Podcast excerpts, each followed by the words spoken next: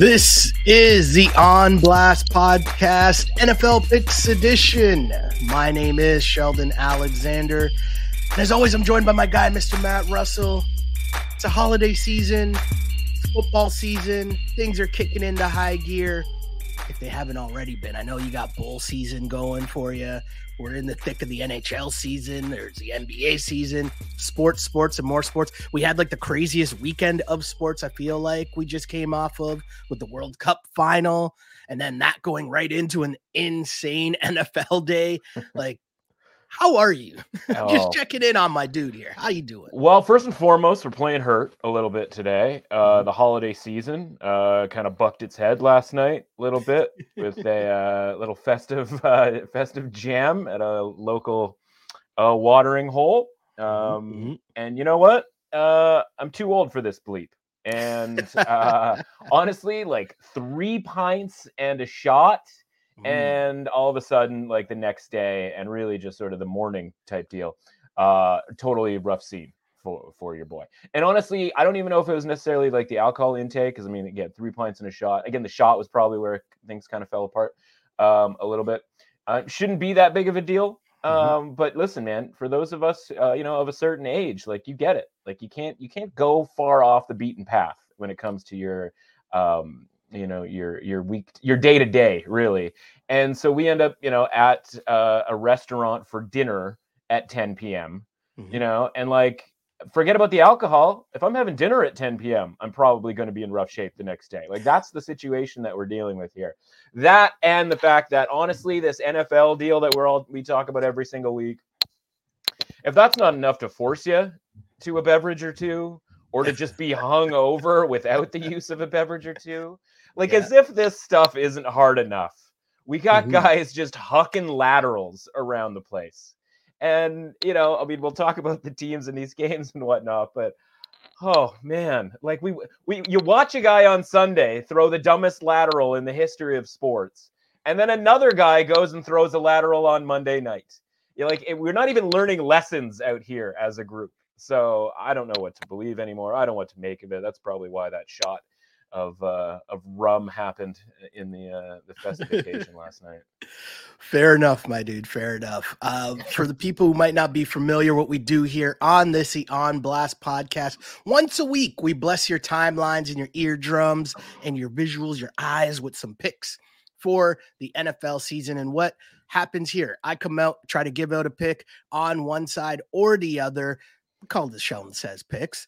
And Matt will help me with said picks he comes out with the information and education about where the line was, where it is, and where it could be going heading into game time. And as mentioned, last week, a crazy, crazy, crazy week in the NFL. I hung on and battled, finished strong with some strong showings on from uh, the Sunday night game to the Monday night game and the late game at four o'clock or whatever it was. But yeah just creeping and crawling to a six nine in one week. Overall, though, you know, if you listen to the pod last week, I, I was given a heads up that I wasn't really feeling it heading into next to last week. And hey, these weeks happen. but, still- honestly what are you I'm supposed to do yeah I'm i not mean mad here. good god The total for the season is still at we talk about against the spread 122, 92, and 10 against the spread this season. 30 games up. I'll still take that any day of the week. And plus, as you mentioned, there were some games last week that kind of swung one way or the other. that like I was uh, in truth, I was out on Sunday. yeah And so my phone was just blowing up with just the randomness that was going on. And when you really take a look at what happened in that Pats game, for example, yeah that's a win that becomes a loss, that becomes a loss again. and it's just like, how can you be mad at that? I can't be mad at that. All we can say is it's the NFL, and it's why we love it so much. It's why we're here to do it all over again. It's like the, the week comes to a close. You feel good about what happened on Monday night rested easy on the Packers. Everything was cool. And now we're back at it again, heading into Thursday night football. We got the Jags at the Jets. It's a pick 'em game. I'm going to be on the Jags here. Jags are rolling. And I know this is tough though, because I'm asking the Jags to actually win, which is not necessarily a place I want to be. I like taking the Jags when I can take them with some points. Yeah. And be surprised when they win, you know? Cool. Yeah. yeah like, good okay. job. They It's won like- outright. Neat. Yeah. You won outright against the Cowboys. Good job. I wasn't asking you to do all that. Yeah. I was happy to sit on the points. So cool. But do you know the place that I really don't want to be? Right. Asking Zach Wilson to win a game either. So for that reason and that reason only, give me the Jags. I don't really like it, but it's a pick'em game. It's Thursday night. We're gonna get spicy early on. What say you, my friend? Yeah, I I- you know not loving this game necessarily. Uh, the line is correct with like the tiniest of leans for the Jets with Zach Wilson. If it was Mike White, it'd be a little bit more. For my own ratings, I am trying to sort of stay ahead of the Jags rating here because Mhm. You know I'm liking what I'm seeing from the Jags. You know, obviously since they came back from London, you know it seems to you know there's all sorts of you can go see a bunch of stories about how like it's clicked for Trevor Lawrence and like maybe that's true right? Like maybe that is actually the case. And and we judge him or we've judged his career in the NFL by what he did under Urban Meyer. Yeah. Right? And so and maybe the first like what six games under Doug Pederson. It's like, okay, well now you're getting a little momentum here. And I can already feel the buzz for the Jags next season. Like Calvin Ridley, like assuming he, you know, is able to actually come back in the league, you know, from from the gambling suspension. You'll recall they traded for him at the at the trade deadline. So like get fired up for, you know, even more Jags hype. There was some low level Jags hype this year. Uh going but it's interesting how you know we have these sort of hype situations at the before the season starts and it takes some games to that for that to kind of come to fruition and on the uh, opposite side of things um things you have these teams that we didn't think that much of you know before the season started and they got out to like a 7 and 2 record and now all of a sudden they're sort of creeping back like that's what sample size is for right Yeah. Yeah. and so like Oh, the definitely. Jags, the Jags are now you're getting into this sample size where now what we were hoping for out of the Jags is kind of coming to fruition now. Jets kind of a little bit the opposite, especially when Zach Wilson is involved. We talked last week about the key element to that game potentially being Quinnen Williams, uh, his availability even more so than Mike White's. Well, the Jets are still pretty good defensively. like Yeah. right up until a fourth and inches, and kudos to the Lions who do this on fourth and short, where they put you in an incredibly difficult position by doing these play action passes that inevitably take some of the starch away from the pass rush. They give Mhm. Jared Goff time. There's always a guy seemingly running free. In this case, it was Brock Wright. Did he need to go take it to the house? Not in my opinion. I would, I would have preferred that he had not done that. Um, but you know, alas, like that's the that's the deal. I mean, other than that, it was what two field goals and a punt return touchdown. So, you know, I just look at it and I go, okay, well, now they're getting Quinnen Williams back from the Jets here. They're playing at home, obviously, but you know, I don't have all that kind of faith in Robert Saleh at this point, and certainly don't have faith in Zach Wilson. Uh, You know, I just think this game's like just a really true toss up, like that kind of perfect Thursday toss up that you know you probably wouldn't be dying to bet except for the fact that it's on a Thursday night. So just one of these deals where like I have a small bet, basically like an even money money line bet on Jacksonville. So I'm not going to talk you out of this, but it's certainly not something like I'm looking to go to war with here. Part of it is I have uh, you know a little futures action when it comes to the Jags, which we might as well talk about too because I think people are relatively interested in it. But we'll get to the i- the you know there's a lot to talk about when we get to the Philadelphia Cowboys game, for example. But you know, I wrote this week about all the sort of permutations of that injury to Jalen Hurts, and one such permutation is if the Cowboys beat the Eagles this week, which of course that has become much more likely at a six point favorite, then the Cowboys become very interested in their last two games. Mhm. When if the Eagles were to win this game, the the Cowboys would be considerably less interested because they would know at that point that they are officially in the five seed. Well, the Tennessee Titans are next up on Thursday night for the Cowboys. And so there's going to be a completely different outlook for the Cowboys when whether they win or lose that Eagles game for that Thursday night game against the Titans. And so next week it's the Titans for the Cowboys and then the following week the Titans have the Jags. So we could be looking at a Jags home game in week 18. Maybe it gets flexed to Sunday night football because it is for the division. And the Jags right now are plus 120. And I don't think that that uh, price has been changed to reflect the fact that the uh, Titans are going to get probably everything that they could want from the Cowboys as far as an effort is concerned, right? The Cowboys are going to be giving full effort again if they win this game. And again, the probabilities of them winning this game this weekend, Uh, you know, are such that you would think that would be the case. So, you know, point is here, there's some Jags potential for them to win the division. And there, there's a potential, obviously, at plus 120 for that to be a good bet. But if the Jags win the division, and all of a sudden we go, wow, what a turnaround. What an in season turnaround. What a developmental turnaround for your guy, Trevor Lawrence. Well, who's going to get credit for that? Doug Pederson's going to get credit for that. Yeah. He's 25 to 1 to win coach of the year right now.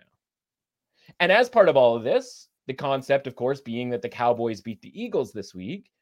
Well, obviously, Nick Sirianni, the current favorite for coach of the year, might take a little hit there in the coach of the year consideration element, right? Because if they end up going, you know, 15 and 2, 14 and 3, a team that was in the playoffs last year, like how impressive is that really, right? In a lot of ways, it's more impressive that Jalen Hurts led them to that record if they lose, you know, one or two games here down the stretch. So there's kind of an opening outside of Sirianni for uh, Sirianni for coach of the year. Mm-hmm. And if the Jags come back from like four games back or three games back of the Titans and win this division, which obviously would need to start with the game this week, I think that's actually more interesting to sort of, you know, it gives you a bet that keeps you interested in this Thursday night game where you go, you know what, instead of betting the game, let's just throw 10 bucks on uh, coach of the year, Doug Pederson here. Obviously, you're cheering for Jacksonville this week, and you have this sort of high payout, low risk type of play that you can use on a Thursday night to, to keep you interested here before Christmas. Yeah, no, makes a whole lot of sense. And it's almost like you it's almost like I actually produce this pod and send you a script in terms of the order of the games, which I don't for the record. but the next game that is on the list is the Eagles at the Cowboys. Eagles are four and a half point underdogs in Dallas. And obviously, at this point, we know Jalen Hurts is out. Gardner Minshew is in. Cowboys coming off an embarrassing loss to the aforementioned Jags. This is in the Vegas zone, primed in the Vegas zone. I'm going to be on the Eagles. The reason I'm going to be on the Eagles here, plus the points, it's just because even without Jalen Hurts, I, I get what the Cowboys are. I get what the Cowboys do. But more importantly, I think the Eagles have just shown that they have different ways to go about their business. And I like that. And I just think everyone will be quick to just jump on the Dallas Cowboys here in kind of a bounce back spot and kind of a situation where you know, the Eagles will just fall apart without Jalen Hurts. And I think there'll be a downgrade, but I don't think Gardner Minshew is is, you know, trash. We've no. seen Gardner Minshew before step in and be a serviceable QB. Mm-hmm. Why can't he do that in game one against Cowboys? Give me the Philly Eagles plus the four and a half points. I was hoping to actually be able to take the Philly with getting more points here, but I'll take the four well, and a half and so that I think is a key thing, right? Because uh, as with everything, we sort of have to start, especially with these. Because listen, if you've been listening to this podcast for any amount of time, and then you see somebody get injured and the and a point spread start to change, the, your first instinct should be Matt is going to be fired up about this game because this is the stuff that like gets me out of bed in the morning, right? Like sort of analyzing where these lines go and and and where they might go going forward and all the rating stuff that goes along with it. So obviously this line was going to be one, one and a half, and it had sort of crept up from a look ahead of Pick'em because there is just sort of this kind of groundswell, and maybe it's good, maybe it's sort of a too cool for school, you know, a little too sharp for your own good type of thing. But I was mm-hmm. looking to bet the Cowboys at Pick'em, so I can't really point fingers at anybody. Mm-hmm. Um, and so it was going to open, or I think actually did open on Sunday at around at minus one and a half. And of course, nobody thought Hurts was injured. And I was like, wow, there's going to be Eagles money at some point. I'll be able to get the Cowboys at Pick'em. Well, Monday rolls around and it starts leaking. And of course, before the news actually breaks, as it always does, the line starts to move first. And so to understand that this line got to minus six and a half on Ooh, Monday okay. is to sort of understand where it could go in the future. So what happens is, right, everybody piles in just like wheelbarrows, guys running down the street with wheelbarrows of money to like go bet on the Cowboys before, you know, it sort of becomes public. that Jalen Hurts is potentially out for this game. And so you see it shoot up like, and they're just taking Cowboys money and Cowboys money and Cowboys. Okay, three, four, five, six, six and a half, a little bit. And then somebody comes in and goes like, whoa, uh, I'll buy back on plus six and a half and create a little middle. And that might just be that is first of all, it's probably somebody who also has Cowboys minus one or minus one and a half, but it also could just be a guy who is waiting to see how far that was willing to go because he has sort of a ready-made rating on yeah. the Minshew related uh, Eagles, right? The Minshew led Eagles. And so that happens, and we sort of land on six, right? Because it's you know the, the buyback comes on six and a half and it goes back down to six. Then Nick Sirianni comes out and he starts talking about Jalen Hurts being a you know a dog, and he's got like he's uh, freakish when it comes to his healing powers, and like we might play him this week, and blah blah blah. But we have to sit back and sort of realize what's actually happening here. And I think when he says that, by the way, that's mm-hmm. what triggers the move because immediately after he said it, it moved to, uh, to five and a half and to five. Okay. And so the more consideration, again, we have these flashbacks to Justin Herbert at the start of the year and Josh Allen, right? Where we had massive line moves very similar to these, like almost identical in like games that were going to be sort of, you know, a different number uh, have have moved by close to a touchdown. We start to think, okay, well, maybe he actually might play. And that's why this line is sort of settled in, as you mentioned, the Vegas zone, literally halfway between where the, oh, Jalen Hurts might be out for the year rumor which was six and a half, and the minus one and a half for the Cowboys that it opened at, right? It's kind of mm-hmm. directly in between with a mi- little bit of a lean towards Hurts not playing. But like I said, we have to look at this from like a logical standpoint. Now, again, that doesn't necessarily always work. We didn't think Josh Allen should really be playing against the Vikings. We didn't think, you know, Herbert should be playing against the Jags, right? In both cases, that didn't really go all that well for their team. But we look at it and I go, think about it this way. The Eagles don't need to win this game. I think that was part and parcel with why this reopened at minus one and a half, because there was sort of a tax on the element of the Cowboys needing to win this game to keep within, honestly, arm's length of the Eagles. The yeah. Eagles either need to just win one out of their next three games, I believe both of which after this will be at home against, I think it's the Saints and the Giants, if I'm not mistaken. Both very winnable games, games that they'll be favored in, even if Jalen Hurts doesn't play. Or, by the way, like the Cowboys could also lose a game. And, you know, when you talk about like the number one overall seed, the Vikings could lose a game to sort of lock that up. So this isn't a do or die game for the Eagles, where this is a sort of kitchen sink type game for the Cowboys. So, all of that is to say, like, why would you start? Why would you play Jalen Hurts in this game? Because, like, how do you protect him? Because it's a throwing shoulder. So, okay, you're like, oh, well, let's let's not throw the ball a ton oh, so we're gonna run the ball with Jalen Hurts a ton so that he can get tackled over and over again. Like this isn't also isn't a guy who we can just put in a game plan and just have you know sh- uh, throw short passes Brady style and keep him you know clean the entire game. That's not the way he plays.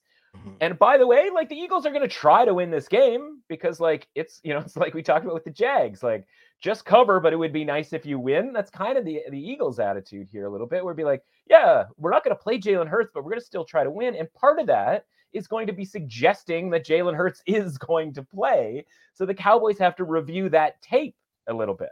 Hell right? yeah. Because this is a guy who is like demands your attention from a game planning standpoint, right? So the longer that they can kind of go and say, oh, Jalen Hurts, like he's you know he he heals quickly and he's a freak and you know if he if he's healthy he'll play and all of that stuff the more disadvantageous that becomes for the cowboys on a short week to prepare but it also is a short week for Jalen Hurts to have those healing powers take over. So it all adds up to me to be Gardner Minshew. So if you're going to play this and like, you know, you have it sort of stamped here at plus four and a half, but in real life, Shell, like you're going to wait to make that bet. Yeah. You're going to wait till six. You're going to wait till six and a half because you've already been told what the line is going to go to when we get a firmer idea. And it could even go a little bit higher than that because, again, that line moved to six and a half on rumor and early reports, not on confirmation that he's not mm-hmm. going to play. So when confirmation comes, we're looking at six for sure, six and a half probably, and maybe even some sevens, right? So like when we're talking about how to bet this, like that's what you want to wait for. Back to the football element, Gardner Minshew's involved. And you're right. He started a couple of games. And even if you go back to his time with Jacksonville, it's actually a pretty like pleasantly surprising, if you will, look at his uh, touchdown to interception ratio. There's a lot of touchdowns in there, and there's not that many interceptions. And again, that was with the Jacksonville Jaguars, right? So we just talked about them with regards to Trevor Lawrence and the the Urban Meyer era, but it's not like it was any better before the Urban Meyer when it mm-hmm. comes to like you know functionality necessarily. Yeah, they made it to what is that a conference championship game they made it to one year? You know, they had a decent organization, I suppose, at least from a, a coaching standpoint. But like, I'm not gonna I'm not going to beat up Gardner Minshew for what happened when he was in the Jaguars organization, right? Yeah. And so I also trust the Eagles organization because what do we know about the Eagles organization? They're super deep at every position and they address stuff ASAP, right? Like uh, Jordan Davis goes out and Fletcher Cox has to play too many snaps. And what do they do? They're immediately going to the streets for Linval Joseph and Ndamukong Suh. They have an issue at uh, in the secondary, immediate trade for Gardner Johnson from the Saints. Like yeah. every single thing. Wide receivers weren't doing great last year. We're trading a first round pick for AJ Brown, right? We're out here making offers to teams. we are addressing things. And so if you're the Eagles, that and by the way, last year when that season ended in that playoff uh, game to the Buccaneers, people were calling for well, first of all, anybody other than Jalen Hurts, but they were calling for Gardner Minshew in the second half of that Buccaneers game. Right? Like we need somebody who can yeah. throw the ball. Like Jalen Hurts can't throw the ball and like da da da da da. Right? And yeah, he developed an obviously MVP candidate, and that's a whole other conversation um, about his candidacy and the odds that have moved there as well. But like, if you're the Eagles and all you do is address depth in every other position, and with all the quarterbacks that sort of move around in this league, you're content with Gardner Minshew as your backup quarterback. To me, that's an indication that Gardner Minshew is a pretty good option as a yeah. backup quarterback. Like you don't need, you know, to keep Joe Flacco around. You know, I think he had a cup of coffee and sort of a backup role with the Eagles. Like you don't need some of these other guys that have kind of been rotated through that organization. They're like, yeah, you know what? Gardner Minshew's good enough to be a backup quarterback. So all of that comes back to what is the e, what are the Eagles with Gardner Minshew? And we go back to our good old-fashioned rating system, right? So Shell, here we go. If you are if you are rating the Eagles and we already sort of have them in the high 60s out of 100 as a football team, right? In that spot where like it'd be nice if we saw them play some better teams on their schedule, but the, the ones they have played, obviously they have beaten, with the mm-hmm. exception, obviously, of the commanders um, going one and one against them this year. So without Jalen Hurts, what what would you rate the Eagles at out of 100, knowing that we're sort of coming from a place of like 67, 68, that sort of area? I don't take them like into the 50s. I think they're still in the 60s, probably like maybe a 58. The like I'm not taking them down that much is what I'm saying. It, Perfect. So that's how I sort of feel about it. And I would be even a little bit more aggressive, even into the mid 50s, just because of a little bit of uncertainty. Mm. But you know what it takes to get them down to six? And again, I'm using six because I think that's the number we go to when it's official that Gardner Minshew is the quarterback this week. The number's 49. Okay. So when this line goes up to six, when Minshew is in, you have to understand that's telling you that the market or the odds makers or whomever is assigning basically a league average grade to the Eagles mm. with Gardner Minshew for one single game. Yeah. I don't have to sort of list you the teams that are in the league average, but it's the Lions. It is the Jaguars. you know, ironically, sort of coming back to them. You know, the, the Commanders are sort of just under league average. Like these sorts of the, the Vikings, right? Like these teams that, you know, people honestly don't really think all that much of, regardless of their record. And so I'm with you. I think they're close. It's a lot like the 49ers, speaking of, right? A, a very oh, yeah. similar situation where you go, yeah, okay, a lot of people don't know that much or don't have that high regard for Brock Purdy, but he's filling in for a game or two, Purdy a little bit longer. But in theory, Minshew's filling in for a game or two in a system with a with a team with again a ton of talent around them. That's why the Eagles are good. That's why the 49ers are good. Obviously, the Eagles have a little more going on with the quarterback position as far as doing extra stuff, short yardage, red zone, all of those sort of danger type elements that they bring to the table against an opponent. But I can't, yeah, like I said, same as you. I can't get to six here. I mean, yeah. I, like You know, that that would upgrade the Cowboys a lot because obviously it's a two-way street. But what are we upgrading the Cowboys off of? Shell you and I you and I pegged it last week where we're like, Yeah. what are we what are we getting excited about the cow like the Cowboys rating kept going up because they would pull away from the Giants and the Colts in the fourth quarter, despite that being a close game in the third quarter. And then they almost lost to the Texans. And people are like, just don't seem to care about that. And then so we're like, yeah, okay, we'll take the Jags money line. We'll swoop in. We'll grab a Mhm. little value with the Jags money line this week, and it goes and it cashes. Now, you know, listen, that game could have gone either way, but the point is, like, why are we upgrading the Cowboys? Why are we keeping the Cowboys at the rating that they are? Because honestly, the defense isn't as good as people think that it is because of how good it was at the start of the season. It has fallen off against some crappy teams. We talked about the quarterbacks of those teams. And then, of course, we had Trevor Lawrence dicing them up largely last week. Can Gardner Minshew, Minshew do that? I think he can. I think it's a very interesting spot where we can get some value on Philadelphia here. It's by far the most interesting game, which is why we've gone so long on it. But like, yeah, but we want to wait. Like four and a half is not the bet. Four and a half is honestly the point spread it should be. And I think that sort of gives people a decent understanding, right? If the if the point spread should be four and we see it go back to six, six and a half, that's where we strike. Yeah. Yeah, no, makes a lot of sense.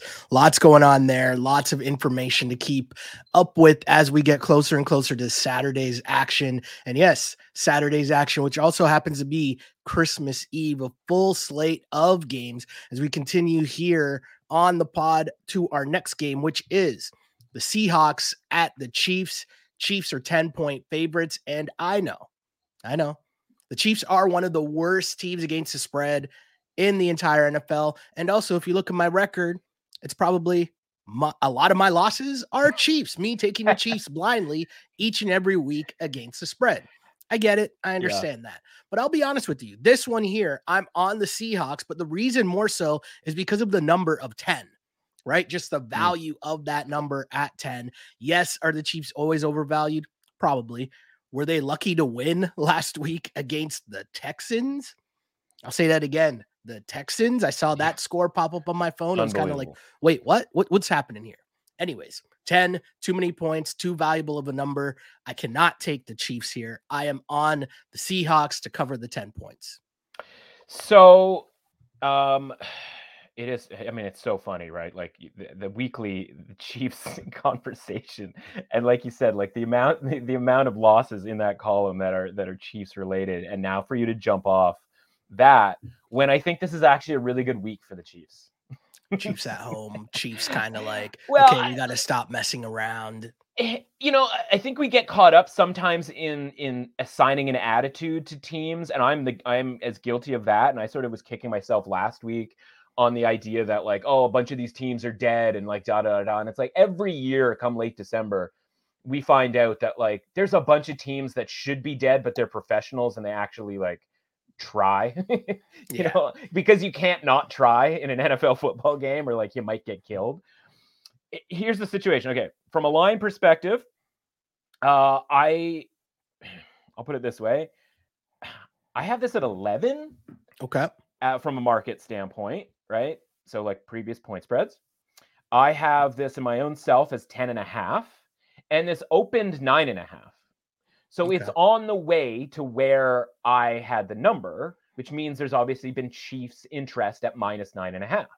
Now i understand once you hit 10 you know we talked about this last week with a couple of different games uh, one of them being the eagles game. Like once you hit 10 like yeah that starts to become interesting. So i can see why you'd sort of want to play the Seahawks there. But to me, it's a little concerning that we went from nine and a half to 10 because that did feel like kind of a big number for a team that basically, I'm going to say never, which is obviously an exaggeration, but a team in the Chiefs that never covers the spread. Problem is, we just had the Chiefs off of what, three straight road games, I believe, which is a type of thing that is going to kind of hurt your perception of them, right? And so if you were making excuses for why that game was close last week against the Texans, one of the excuses would be like, yeah, you know what? Maybe it's because they've been on the road for, a, you know, basically the better part of a month. Obviously, not literally because they fly back home, but you know what I mean.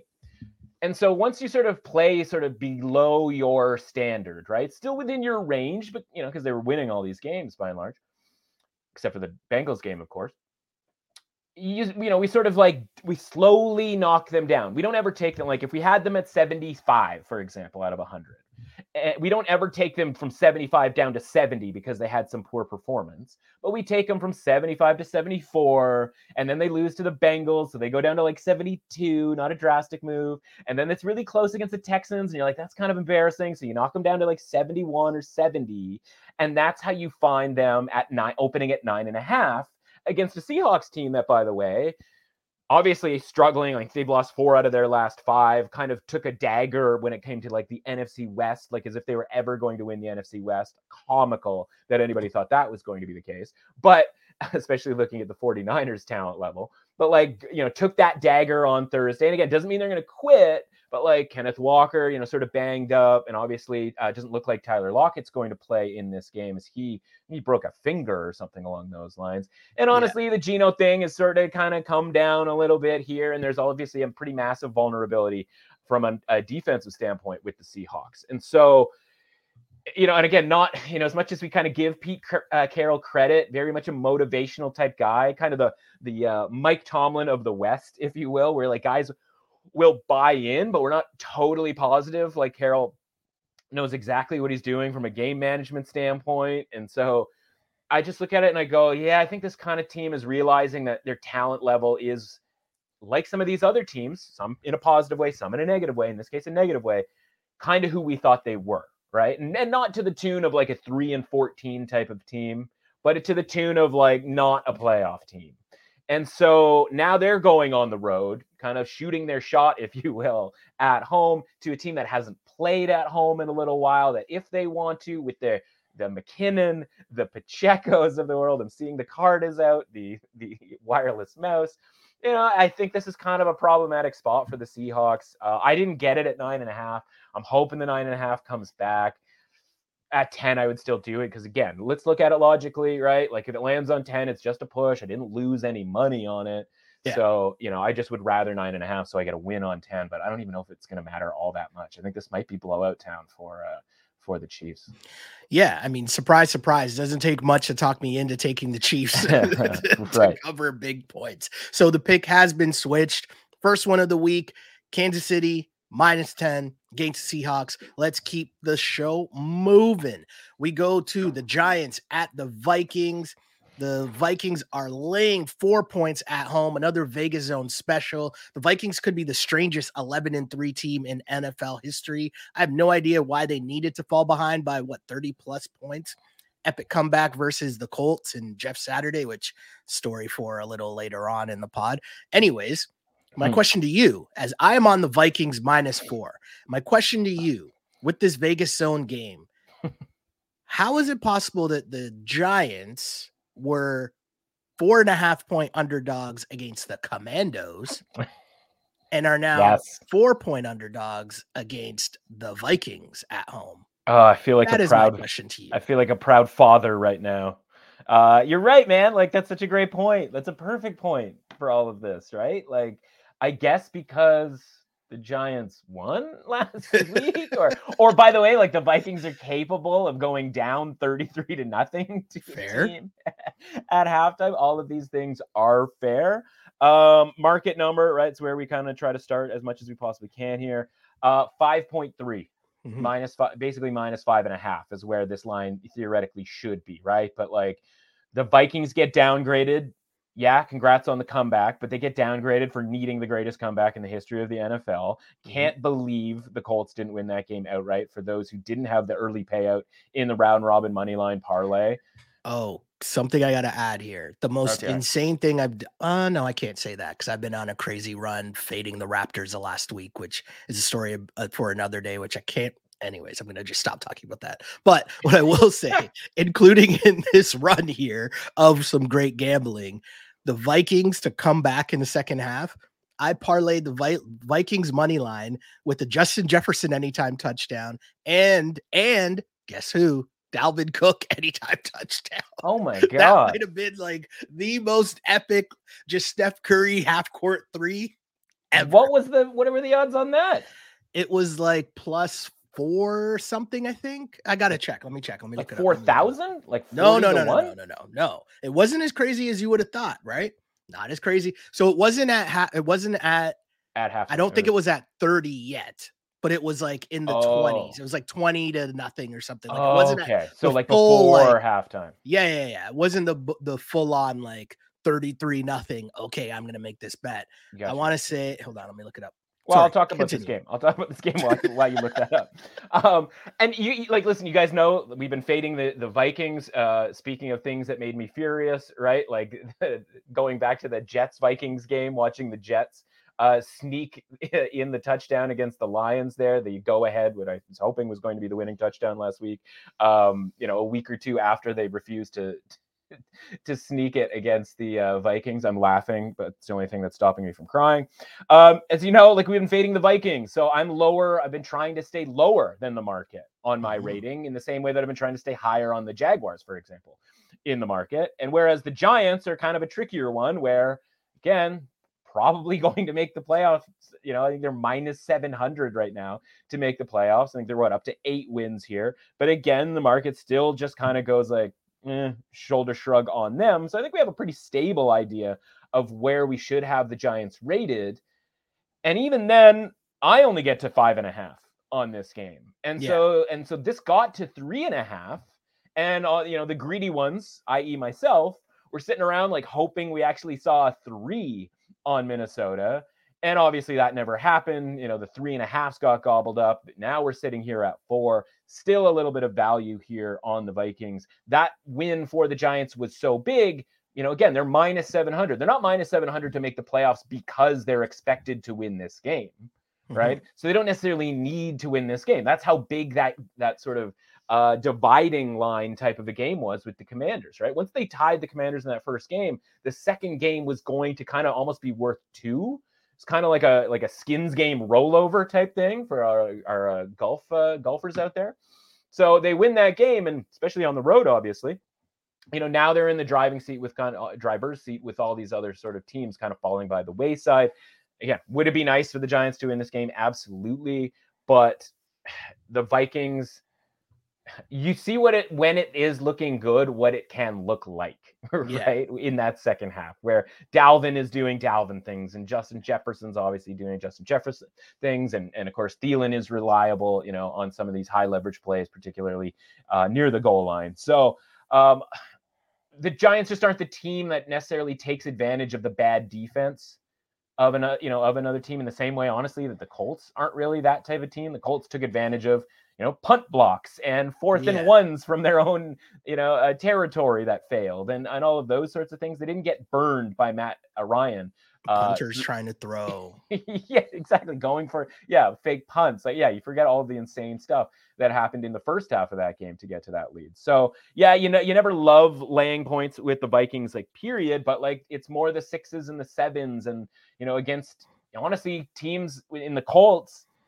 that you know, again, this is with healthy just, Jonathan Taylor. Whether it was before the season or just last week, like I have the Colts rated higher than the Giants. Yeah. And that's not just me, right? That's the Mhm. market as well, which, by the way, is why that game closed three and a half. And this game is four to go back to your sort of comparison, right? The market kind of has the Giants about a half point worse than a uh, relatively healthy, you know, with Jonathan Taylor version of the Colts. Yeah. No, makes a lot of sense. Makes a lot of sense. I found the bet. It was a plus 400 is what that number ended up being, which to me was a telltale sign that we were all very confident that Jeff Saturday could go Jeff Saturday and blow that game. Um, something was going to go down. Something was going to go down indeed. Let's keep it moving here with the Commandos at the Niners. Niners at home, favored by seven points. A Brock Purdy era is here. And I've enjoyed the trolling because it's not that I think that Brock Purdy is amazing. I just think that he's decent and he just Yeah. proves that Jimmy Garoppolo was just a guy. That's just my own personal vendetta against Jimmy Garoppolo and the pain and suffering of watching Jimmy Garoppolo in the playoffs and not being able to breathe. Right. But anyways, should the Niners be laying seven points at home against anybody? I understand it's a lot of points. I get it, and I'm pausing here, Yeah. but I'm gonna take the seven and take the push if it is just by a touchdown. Not Right. confident in it. I'm Right. gonna lay the seven points, and I'm just kind of amazed. Like when you stop and think about a team that has lost two starting quarterbacks, and now Debo's out for a nice run here. credit where credit's due. I got to tip my cap to Shanahan, who I crush here and there, but give me the Niners laying the seven points. Yeah, I think your first point was, you know, sort of the jumping off point for discussion on this game, right? Is like it's not necessarily the 49ers should, you know, should they be laying this number of points? It's Kyle Shanahan. It's always Kyle Shanahan, right? Mm-hmm. Like I, I, tweeted last Thursday, watching Kyle Shanahan make, make three of the dumbest game in-game decisions, right? Mm-hmm. They they got the they got the Seahawks to jump off sides on fourth and seven at the end of a quarter, even though no one on the planet you know, no one on the planet thought that they were going to snap the ball except for the uh, defensive end on the Seahawks who jumps mm-hmm. offside.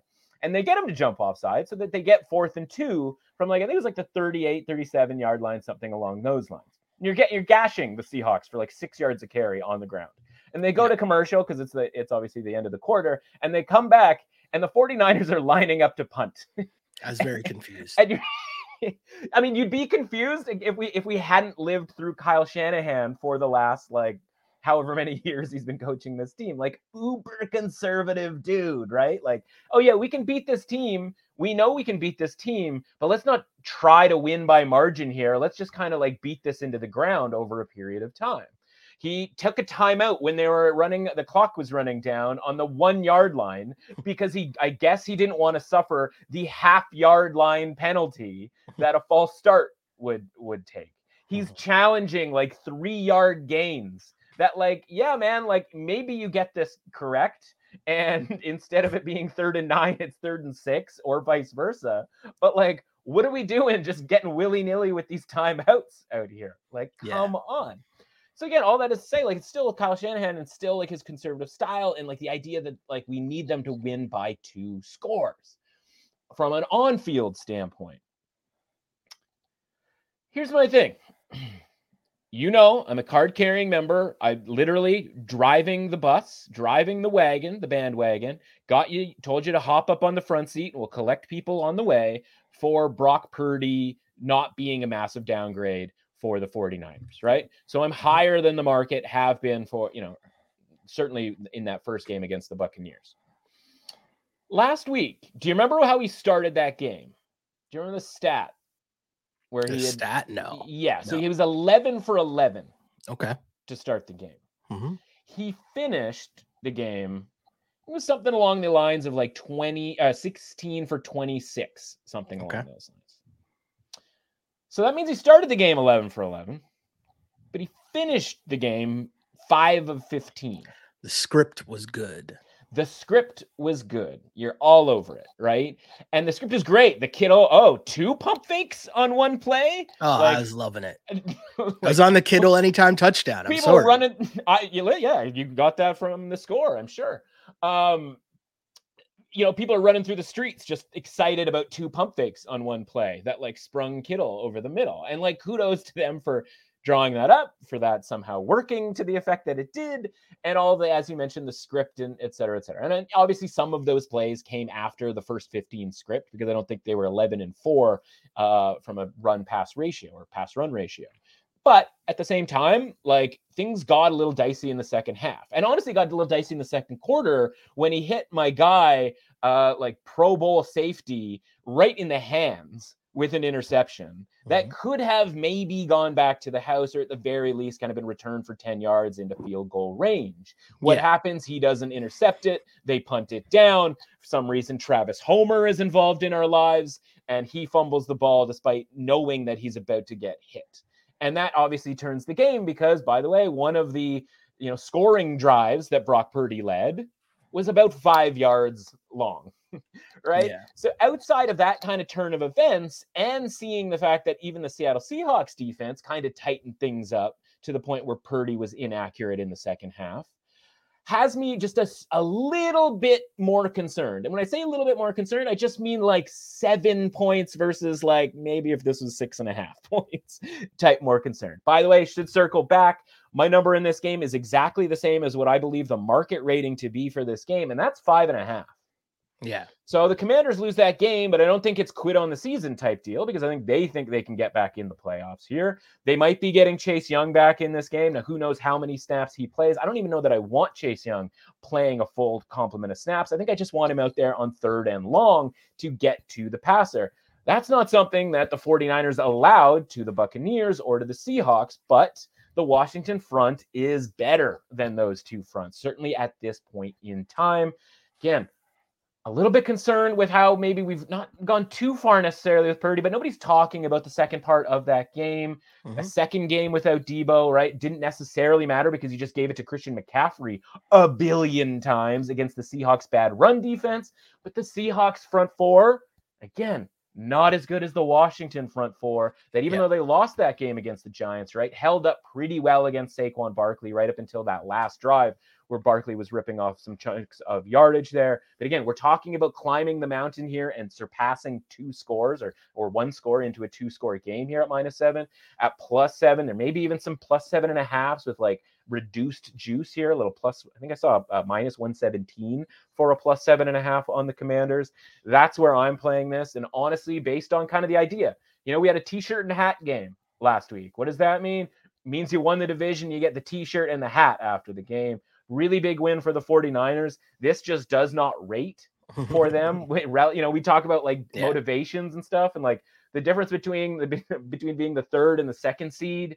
Like, eh, like that's not you know that means something, but it's not necessarily something to get fired up about mm-hmm. and blow a team out that is you know again fighting for their own lives. Give me this. I'm you know getting some value here. I think I have an okay handicap on this game even though Taylor Heinicke kind of freaks me out against a really good 49ers defense. But again, we're getting seven points here, so we have a little room to work with with regard to, you know, maybe a, a miscue uh, potentially. And honestly, I mean, listen, the Seahawks, you know, um, almost covered that number last week if it wasn't for, you know, one bad play there. So, yeah, uh, I'm on I'm on the Commanders here plus seven, and again, I'm haven't bet it. Uh, actually, I have bet it, but I will bet it again if it was plus if we can see some plus seven and a here at a respectable price. No, I got you. Makes a lot of sense there. I'm just rolling with my Niners here and kind of just riding the Purdy train until I got to actually take a pause when the big boy games matter in a few weeks. But we got the Bengals at the Patriots. Bengals three point faves on the road.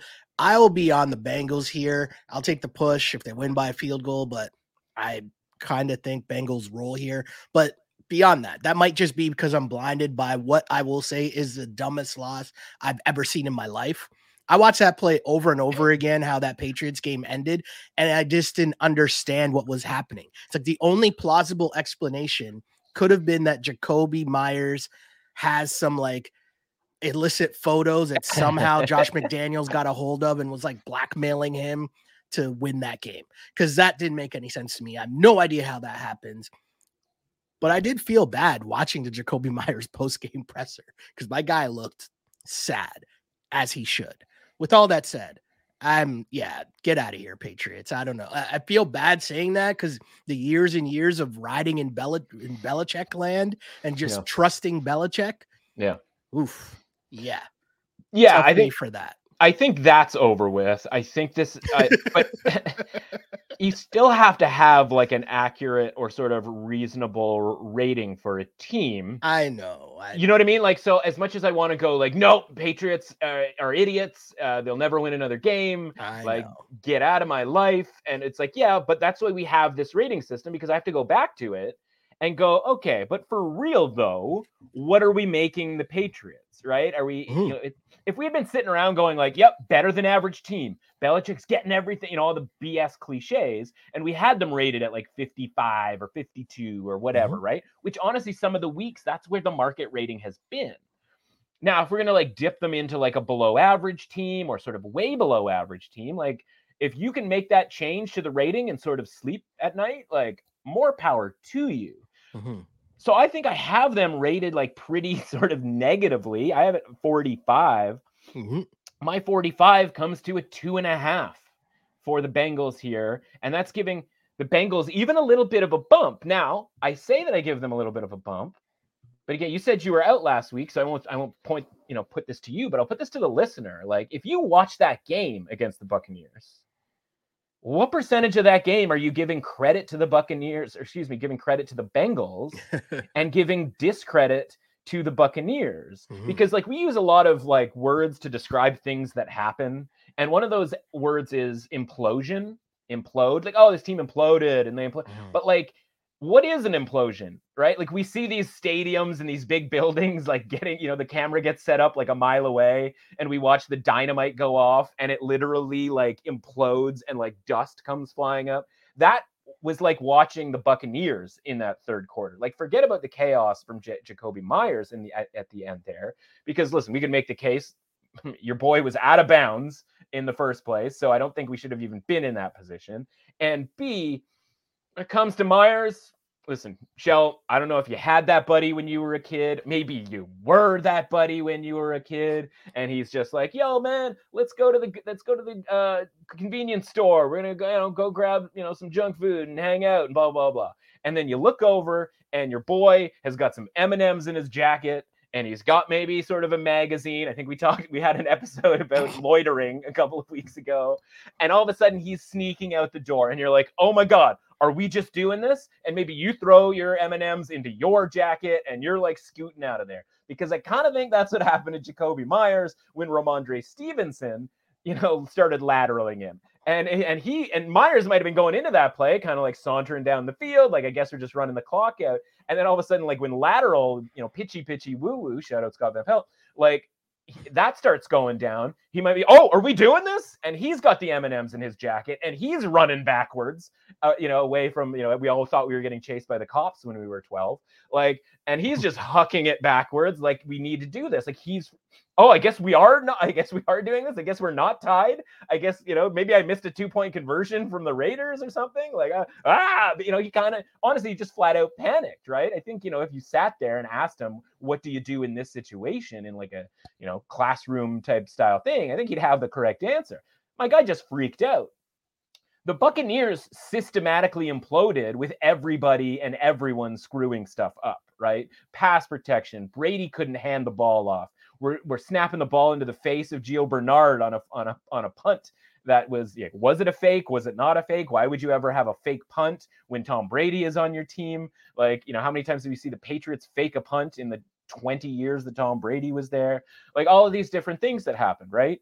And it was like just try the Bengals, try to play the Bengals when they have to have the ball at their own 25 instead of your 25. It was infuriating as somebody who had Buccaneers plus three and a half, up 17 points in the first half, and Joe Burrow and the Bengals couldn't move the ball down the field. It was like they put in a request for the Buccaneers that like 780, 75 yards was too far for them to go. And if you wouldn't mind, could we play from 25 yards out like it was a college football overtime? For the rest of the game. And the Buccaneers, Todd Bowles is just a dope, is just signing away. Like, yeah, let's try it. We're up 17 points. Might as well see how many times you can get the ball at, at our 25 and see how that goes. Guess what? Didn't go all that great. So the point is, is like I can even bump the Bengals up that it for no real reason other than like they've just cover all the time. They're the reverse Chiefs. And I can knock the Patriots down because of one guy panicking because apparently we're shoplifting. And I still don't get to three and a half, which is the number it was on open and early on this week. And now it's moved to three. And so I've seen people the sort of not as sharp necessarily, you know, kind of just kind of guessing these lines and all of that sort of thing go, oh, three and a half for the Bengals? Like that's way too low. And mm-hmm. the thing is, they said the same thing against Tampa Bay last week. And then they found themselves down 17 to nothing, and the Bengals couldn't move the ball. The problem is they got away with it last week. And that's the frustrating part about this whole racket is not only do we have guys lateraling the ball all over town for no real reason, but we also have bad bets that have no sort of thought process or or sort of formula behind them getting paid off. And that happens every week. That's not you know, it's not new by any stretch of the imagination. But just know that this line was Cincinnati minus three and a half and somebody thought enough of the Patriots, even despite the disaster from last week, to grab that three and a half. Now, am I saying, oh, you got to grab plus three here? No, not necessarily. You're obviously in a sort of different territory here. But if the game lands three, it's going to be a push. I just think it needs to be, you know, people need to be aware that this was three and a half, and and the Patriots are the team that took enough money, sharp, influential money, right? This isn't mm. ten dollars at a time here on the Patriots to move it this early in the week. Now, maybe that's a head fake because a lot of times you'll see guys who really want to bet the Bengals at minus three, put a bunch of money on the Patriots at plus three and a half, knowing that their money is influential and can get that number down to three, at which point they will bet way, way more on the Bengals when the limits go up, i.e., on Thursday. So let's wait and see, right? If this line goes back to three and a half, you'll know that that might have been a bit of a head fake there to get a Bengals minus three price. If it doesn't, and this number gets closer to the two and a half, or you know, sort of stays at three, hard to imagine it goes through three and goes to two and a half. But if it stays at three, you know, I think that's an indication that like the ba- the Patriots are probably the team that we're supposed to be betting on here.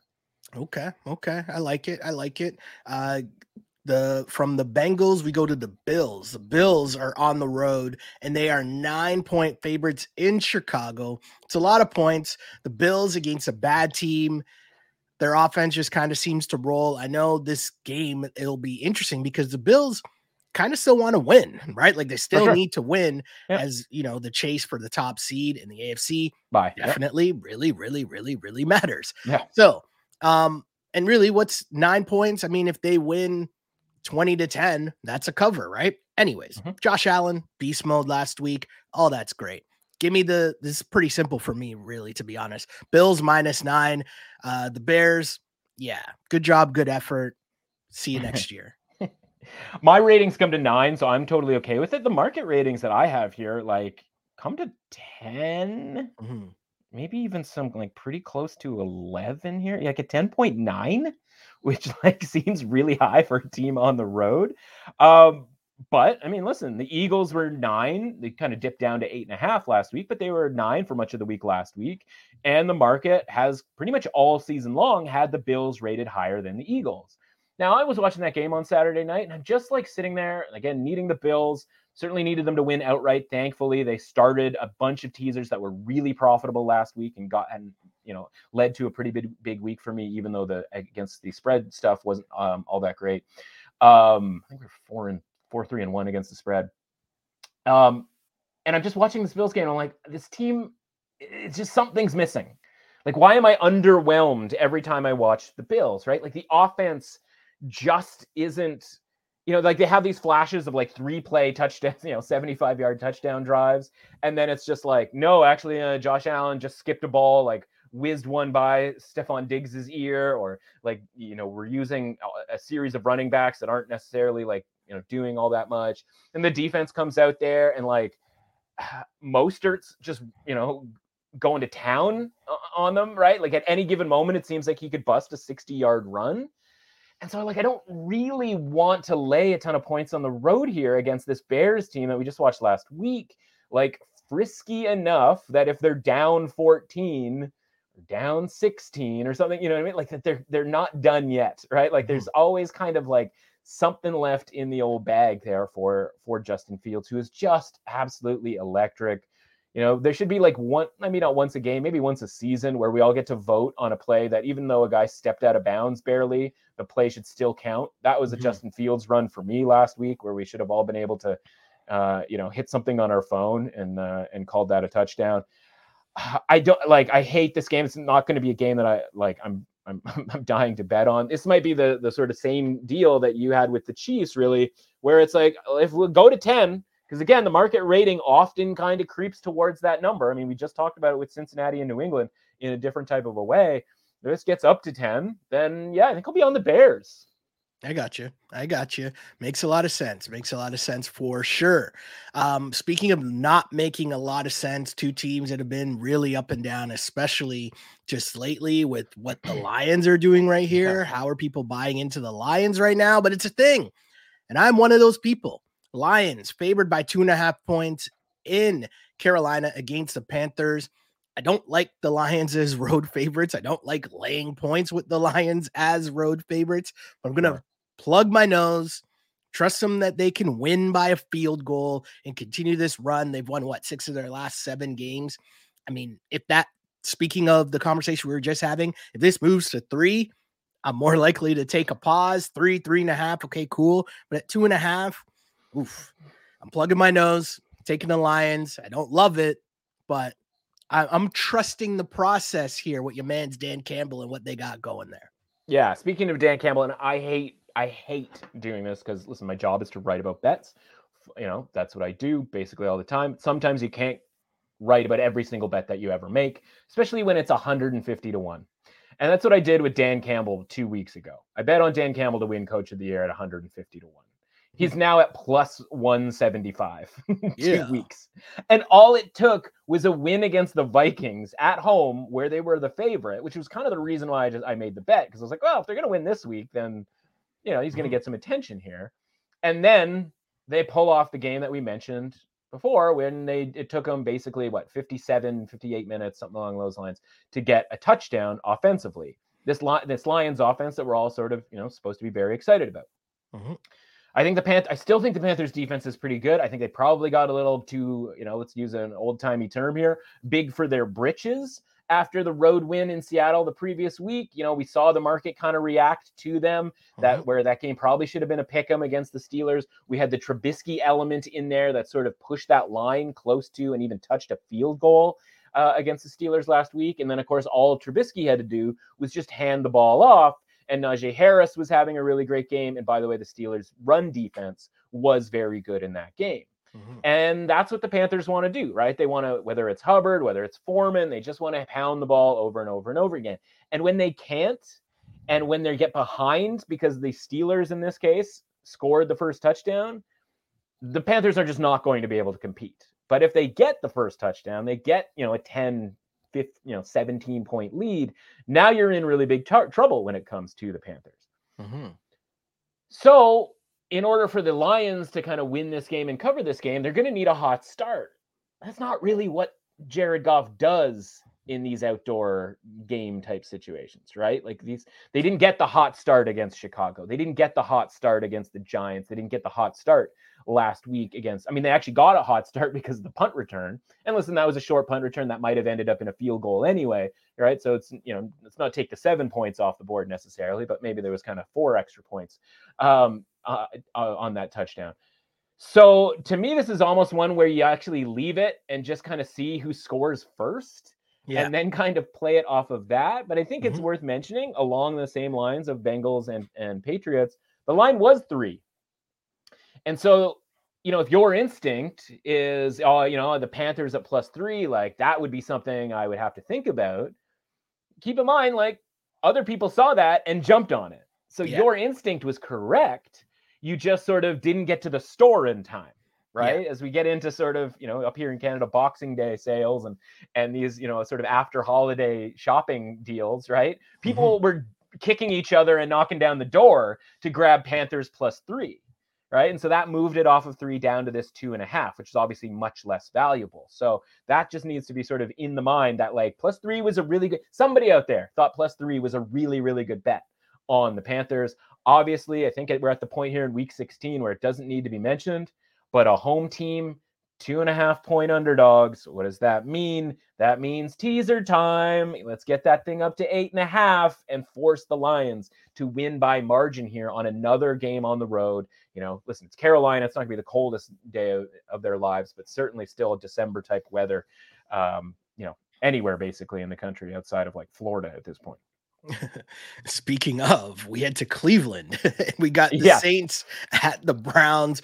Browns favored by two and a half points. Browns offense still looking kind of suspect, I'll say, only right. putting up 13 points versus the Ravens. But I know there's a lot going on. The QB I still won't name is still, you know, trying to figure out his way there. I got to be honest with you, this might be exactly what we were just talking about, where I really wanted to take the Saints in this game. Like really, really, really want to take the Saints in this mm-hmm. game. But at it with it being under a field goal, that's why I'm on the Browns here. That's it. So I can be easily persuaded in this game, but I just think that the way that at some point I feel like the Browns offense will be the offense that we most people are anticipating when you sign a dude for the highest contract ever, Lord, yeah. right? Like you hope that at some point they figure it out but I don't know. I'm on the Browns, not really liking it, minus two and a half. So a couple of things. First of all, because everybody loves a fantasy football story. Um, so my initial inclination, because I do what I do, is when Jalen Hurts gets injured, I go, okay, what are the betting ramifications, right? First things first, what's the how does that change the line for the Cowboys game? Second thing, how does that change the odds in the MVP? Third thing, how does that change for other, you know, Eagles related futures? And then, you know, fourth and final thing, how does that affect the schedule for all these other teams? We talked about the Jags before. About three hours later, I'm thinking to myself, there's something else that I'm missing in all of this. And then I realize Jalen Hurts is my fantasy football quarterback, the guy who I waited out everyone in my auction to have enough money so that I could mm-hmm. outbid anybody who dared try to take Jalen Hurts away from me, the mm-hmm. cornerstone mm-hmm. of the entire season. I go, oh God, what am I going to do? Well, the quarterback that I had stashed on my bench the entire season, just for, in theory, this type of scenario, mm-hmm. your man's Deshaun Watson. Definitely not my man's for the record. I, was, I, was waiting, I was waiting for that. And then we go and we take a look at the old odds board here to check out this game. And it isn't about the spread, it's about the total. total is 31 and a half in this in this game. And you know what? Like Saints offense isn't that bad, and the Browns offense isn't that bad. Well, how about like 50 to 70 mile an hour winds for Ooh, you. Yeah. So, uh, you know, I sort of I, I, talk about this in a fantasy football context because now I'm sitting here going like, well, do I want Deshaun Watson to be my starting quarterback in a semifinal in you know gale force hurricane borderline hurricane level winds, or do I want like literally anyone else I can possibly find? Long story short, Gardner Minshew is getting the start for the Vinegar Strokes this week. Yeah. Um, what could possibly possibly go wrong? But as it pertains to this game, the win, the total obviously being borderline historically low. Is it going to get lower? Is it going to go down to like 30? Are we going to see it in 29 and a half? That has to be an historic low. All that is to say, when it when it's that windy and scoring is so hard to come by, every single point matters. Mm-hmm right? And the kicking gets affected. And so, one, all right, are we doing field goals? Maybe not. Are we doing long extra points? Maybe not. Well, if we're not even bothering with extra points, we start getting into two point conversion town and we start getting into scorigami, like really weird score type territory, which again means that one and two become a lot more valuable and a lot more legitimate sort of finish scores because mm-hmm. you're not looking to kick an extra point, you know, the 35 yard extra point. You know, let's say the game is somehow they get to whatever 17 10, somebody scores a touchdown.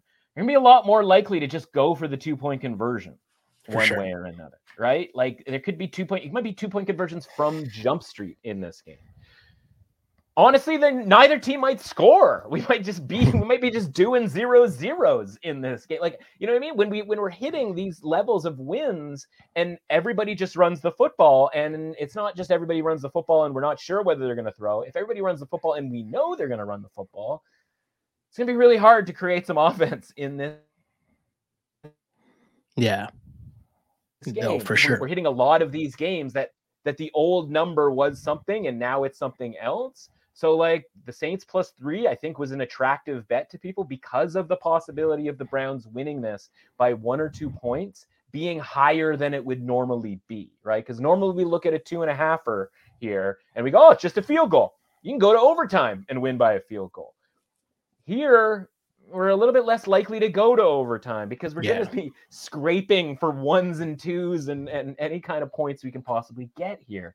By the way, another really good teaser leg, right? Saints up to eight and a half in a game that, like I said, might be scoreless. Maybe this is oh, maybe this is that game where you hit the prop bet for no touchdowns scored at like whatever the whatever those go for 50, 100 to 1, you know, whatever those are. You know, I don't know. Thing is like field goal kicking is going to be even harder than scoring touchdowns in a lot of ways, right? So like you know, we might get touchdowns but just no kicks. well, will we get touchdowns in our next game, which is the Texans at the Titans? Titans are four and a half point favorites. Another one, lovely, lovely sitting in the Vegas zone. Uh, Texans are getting points after back to back weeks in which they probably should have won outright versus the Cowboys and the Chiefs. Now you have the Titans who've lost four in a row Uh, this is just a weird game to me, like the perfect Vegas zone game. I would hope that I could be able to get more points with the Houston Texans here, but I'm on the Houston Texans with the four and a half points in the Vegas zone. I want more points, but I'll settle for four and a half points here with the Texans. Yeah. Okay. So a couple of things. So Texans, first of all, like what do we do with the Texans rating, right? Like we had we had we had bombed them down like into subterranean territory below 20 for a minute mm-hmm. there. I think we got to get them back up to like 22, you know, something like that, somewhere we've had them for much of the year. The Titans rating with Tannehill sort of fresh, ready to go, is 47, right? Certainly not overrating them because this is a team that's leading their division. So it'd be hard for you to anybody have an argument that that's too high. It might be too low. But again, if we're going to play that conservatively, the Tannehill number, all of that is to say, beep, boop, boop, this number should be nine. Yeah. But Tannehill's not going to play, I don't think. Possibility that he does, but this line opened at seven, which, right, feels yeah. like an in between, not quite mm-hmm. a Tannehill healthy, but not quite a Malik Willis line. It goes yeah. from seven down to four and a half. Well, like the Eagles game, right? That that's sort of an indication yeah. that we're already down to Malik Willis territory. Good news is we've got a Malik Willis rating because he's played two games this year, one of which, by the way, was against the Houston Texans. So I think we have a pretty good understanding of what Malik Willis is and how he relates to the Titans and what they are. Mm-hmm. And that rating, and part of that is sort of Vrabel game plan and being able to sort of like get sort of the most out of a kind of a bad situation. That rating goes from 47 down to about a 35, right? We're mm-hmm. again, we're not not a very good, not giving them a ton of credit, even though the two Malik Willis games was overtime against the Chiefs or almost overtime. I can't remember whether that actually got to overtime, but last second field goal um, for the Chiefs, and then of course the win against the Texans. So like we can't really go much further down than that 35. So what does that spell out? That spells out six for the Titans, minus six. We're gonna have a minus four and a half here. I don't I'm not really sure what Malik Willis did in his stint other than not being great throwing the football, but like he managed it around as far as like Derrick Henry running through the Texans for like 200 some odd yards when they first played. And to, and and Henry didn't even have that great a game against the Chiefs, right? They were they had enough game planning that sort of around that and defensive ability to sort of, you know, keep that that thing close. So I don't know how we got necessarily down to minus four and a half. Like that's kind of really a slap in the face to Malik Willis. Now the Titans haven't played particularly well in these last few weeks, so you can sort of maybe make the case that we're kind of beating up on the Titans here for how they've played recently. But that's a field goal game against a really good, you know, all of a sudden kind of really good Chargers team last week. So I'm not looking to downgrade the Titans beyond the sort of two different ratings that we have for them. There's no reason for me to sort of bounce backwards mm-hmm. any more than what we've had for Malik Willis when he's played in these other two games. So I think this is actually a really good spot for the Titans to win one of these kind of, you know, 16 to 6, like very similar to the last time they played. I don't, I don't expect this game to be a shootout. Now, again, somehow the Texans are getting things done here with the Driskel Davis Mills, com- you know, kitchen sink combo. we Should, I think that's the nickname for them, the kitchen sink combo. I think Driskel and Mills are probably brands of some sort of like cake make mixer or uh, frying pan. I don't know. I'm just making that up. Sounds about right. Right? I mean, oh, yeah. What are you getting the wife this year for Christmas? Mm, uh, she wants a new Drix, a Driskel and uh, and we're gonna get some new mills. Um, you know, we have to we have to freshen up our plates, so we're gonna get mm-hmm. some mills mills plates, Davis Davis Mills plates. Um, so yeah, I, honestly, like I think we've kind of gone too far, and this number's too short for a Texans team. That like, kudos to them for them, you know, fighting with the Cowboys and the Chiefs. The box score was a little uglier than the score was last week against the uh, Chiefs. I just think you know the Titans need need to start getting some wins here, right? Yeah. Like this, you know, this isn't a team playing. It kind of feels like the Titans are a team that's irrelevant and aren't playing. You know, again, we have them rated below average, even kind of at the best of times, and that they are just playing out the string like some of these other teams. But it's like, no, no, actually, they're they're leading the division and one game clear of Jacksonville. Like they kind of need this game like desperately, and oh, actually yeah. losing to a Texans team that listen, you can make the case as much as they're fighting on the field there are still some questionable decisions on whether they're actually trying to win these football games. So, you know, I think we're just getting kind of a really cheap price here on the Titans, and I think we have to lay it at minus four and a half. Okay, okay, okay. Uh, the Falcons at the Ravens. Ravens favored by seven and a half points. This line is very interesting to me. Uh, at last check, by the time we were recording this, Lamar hasn't practiced, but again, we're talking about Wednesday to Saturday. So yeah. still time. Either way, to me, seven and a half points is a lot of points for this Ravens offense. And if you're telling me that this is not Lamar and we're in Huntley land, it's definitely a lot of points to me. But sure. then we go into what's going on with the Falcons, which there's a lot going on with them as well, especially at the quarterback spot. Either way, give me the Falcons plus the seven and a half points because it's just too much points for me to lay with the Ravens at this point of the season. Yeah, so this is a Lamar line. Like this is the with the expectation that the Lamar plays, right? The uh, mm-hmm. Huntley line again, extrapolating the previous games with Huntley into this line, this would be 5, right? Okay. Uh, Ravens by 5. Now, that's using the Huntley line going into those last two games. And you can very well look at those games from a box score standpoint or just with an eyeball standpoint and be like, not so great, right? And meanwhile, Devin Duvernay's got an injury. It doesn't look like he's going to play. So the other element is like, do they have enough guys, even if Lamar comes back, to get the ball to? Because by the way, when Lamar left, we were looking to downgrade the, the Ravens pretty significantly. Only like him leaving sort of staved off that, you know, eh, overreaction, if you will. And so with Lamar, based on those, you know, previous numbers, the number is about 7.2. Mm-hmm. Right. So the Lamar number should be 7.2. It's 7.5. That probably has a lot to do with the fact that Desmond Ridder had his debut last week. And if we're being honest about it, he stunk. Now mm-hmm. it was mm-hmm. enough to cover a point spread, which is all we really asked for out of our guy last week. Shout out to Desmond Ridder. But a 50% completion rate and like 60 yards passing or whatever it was, like not exactly what we're looking for on the road against the Ravens. So Am I dying to lay points with the Ravens here? Absolutely not. Am I thinking that the, there's there's a very good chance the Falcons do not score any points, and this has kind of you know Broncos vibes from a couple of weeks ago? Now, listen, that game was what ten to nine, right? The Ravens couldn't score enough to cover a number, even though they only gave up like nine points. All that is to say, I think this is another leg for Teaser Town.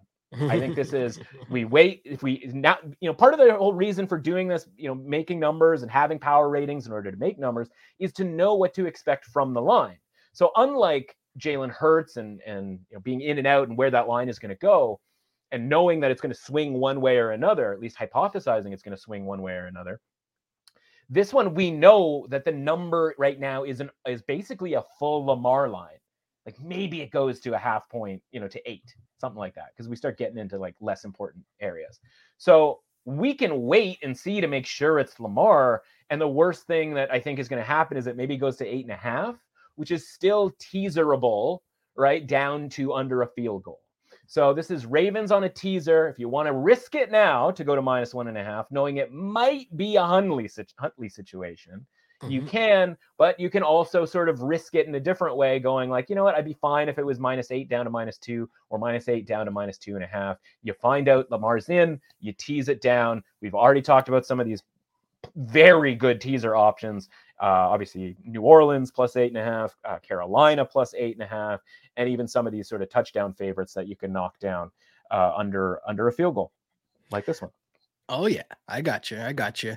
Our next game on Saturday night though might be a, one of those opportunities here. Is you have the Raiders as two and a half point underdogs in Pittsburgh. I will be on the Raiders plus the two and a half points.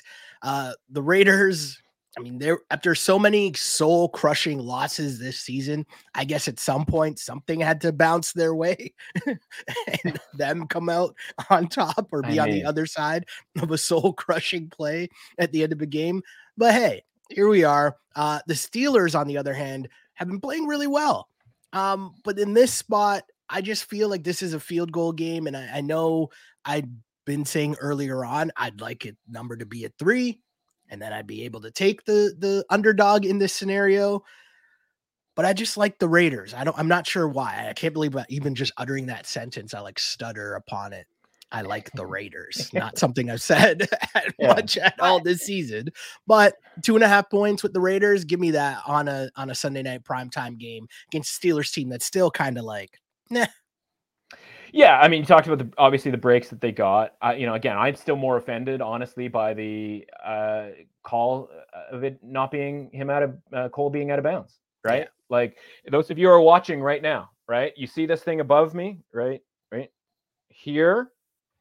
Okay, you see how my head goes across it, and if you drew a line going across, right, it sort of disappears. That's what happened with that guy's foot right? My head is out of bounds right now. So was that guy's foot. The line disappeared once we got to a foot and then reappeared on the other side. Anyway, don't want to get all the, the science of it all. Um, this was plus three. Now it's two and a half, right? A little bit of a theme to the sort of around a field goal type of thing, right? Betters are grabbing plus threes where they can get their hands on them. Some of them are plus three and a halfs in the case of the Patriots. Some of them are plus threes in the case of what Panthers, uh, Raiders. There was one other than other one that we just did. Um, Browns. Browns. Thank you. Uh, yeah, we're in this case the Saints, right? They're grabbing the plus threes wherever we can get them because honestly, a lot of these teams are all just kind of in this jumble of meh, right? Yeah. Where like if there's a plus three out there, grab it because this thing's probably coming down to a field goal one way or another, right? Mm-hmm. So uh you know, I'm certainly one of those who paid a little bit more, minus 115, even a minus 120 for the Raiders at plus three. Certainly didn't think we were going to get anything better than that. Didn't think we were going to get a, a flat three here. Another one, low scoring total type of a game here. What do we do? Plus two and a half up to plus eight and a half, right? There is a, it's a teaser festival. And this is honestly probably the last week of teasers. I wrote about this this week at the score. This is probably the last week four teasers because once we get to week 17 and 18, you know, you have these types of games where in theory the line should be two and a half, but I don't know whether one team cares or the other team cares. Exactly. Right? Yeah. Like these two teams care now because they still think they have a chance to make the playoffs. Week 17, the writing is on the wall. Week 18, the writing is definitely on the wall. And so you might have a pick 'em game that uh, everybody thinks is okay. I don't know which to you know which to pick with. Blah blah blah. That might be 40 to three because one team cares and one team doesn't. Right. So mm-hmm. this is the last week to just teaser to your heart's content. Um, and that's I think how we play this one. Um, the Kenny Pickett, you know, being back in, you know, honestly, I don't know what to believe anymore. Trubisky's playing well, then he's not playing, and then he is, and then you know, Pickett's good, but sort of not, and you know, listen, Derek Carr and company, like it's it's just a mess. There's a lot going on for sure, and there will be a lot going on this weekend as Christmas Day. We have a bunch of games on the sked, starting off with the Green Bay Packers at the Miami Dolphins. This game is nicely in the Vegas zone. Dolphins favored by four. Vegas zone, Christmas in Miami. That's a lot of vibes there. I'm just saying. But give me the Packers and the points. I think the Dolphins win this game, but I just don't like, I don't want to take them laying more than a field goal in this game. I don't feel comfortable doing that. Meanwhile, the Packers, I know I'm not giving them too much credit because we know the state of the Rams, which we'll get to in a bit, but I feel like they at least look more presentable on offense, right? They look yeah. more serviceable on offense. And if that's it, you can at least run the ball. You still got Aaron Rodgers. I will take the four points and the Packers on the road in Miami. Yeah, and right along lines with that, man. Top five uh, offensive offensive efficiency according to Football Outsiders DVOA, right, which is sort of an advanced metrics kind of go to for a lot of people. Top five since week ten for the like Packers, mm-hmm. right? Which like I test, yeah, makes some sense, right? They're actually hitting some of these deep passes, whether it was, you know, Romeo Doubs and now obviously Christian Watson becoming this guy that defenses have to be aware of because you know, they just released Sammy Watkins basically what game day on Monday. Mm-hmm. It's like, yeah, that was the guy who like was kind of your best option for a minute there, you know, and Lazard was out and all of that sort of thing. You know, you see it's still not ideal. Aaron Rodgers is handing, you know, throwing signals out to guys, and Watson has no idea what he's talking about. There was a story, I don't know if you caught it uh, actually before the game earlier in the week, that, you know, they don't even write the signals down. You just are supposed to like learn them from like the guys around you because hmm. they don't want other teams to like ever know what like Rodgers' signals are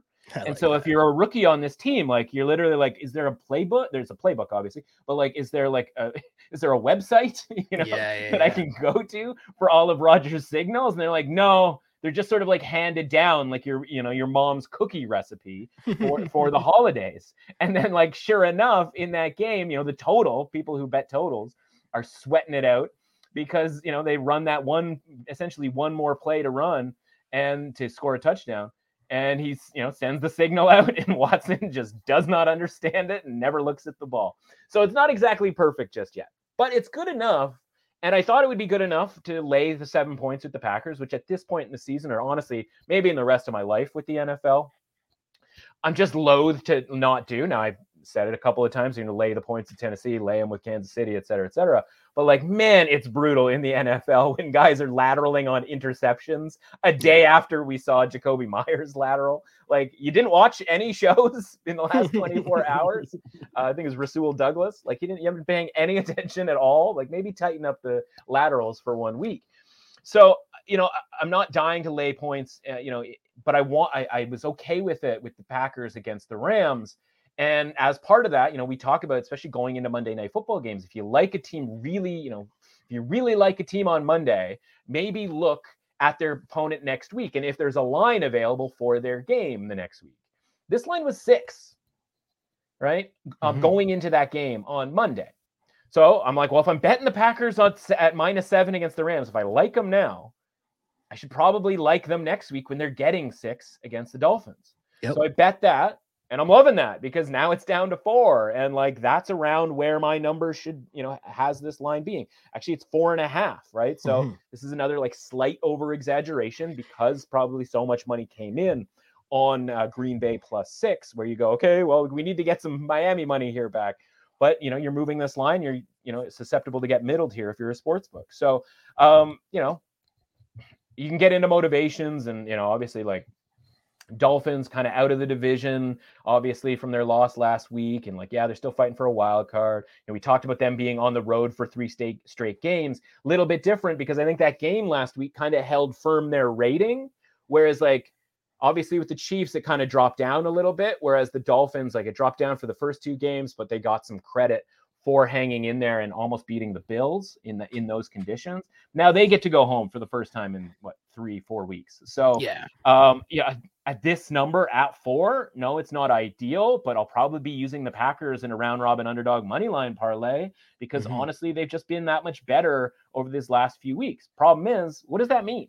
Uh, yeah. The Rams, the Bears, you know those victories. You know, you know it's been Bears by Rams. after their last three weeks. Yeah. So how much of this is kind of artificial? So I can sit here and say I like my plus six because the market says plus four is the right number, but it's kind of hard for me to make a case at plus four that that's the right play unless I'm going all the way to like, yeah, Packers money line. You know, they're gonna run the table and like potentially yeah. make the playoffs. Yeah. No, for sure. Totally get it here. Totally get it. Uh, let's keep it moving here. Broncos yep. minus two and a half at the Rams. And I can't lie, I will be watching basketball during this game on Christmas Day. Um, not even sure like what which one of the basketball games is on, but I guarantee you I will not be watching. Is it Rypien versus Baker Mayfield? Is that I, what this is going to be? God, I, like I think Russ is back, but I think the real issue here is the fact that like the line doesn't change all that much between Russell Wilson and Brett Rypien.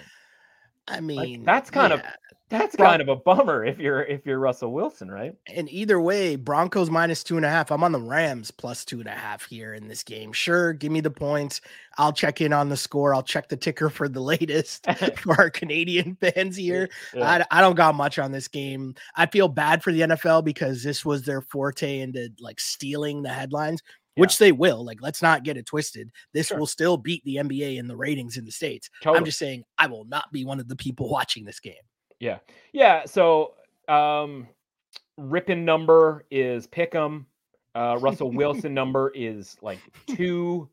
Um, Rams with a, you know, we had to we had to upgrade the Rams a little bit after that win against the Raiders. Mm-hmm. Even though we still didn't, you know, remember I said my number was nine and a half when it was seven. Of course, that ended up closing seven and a half or eight.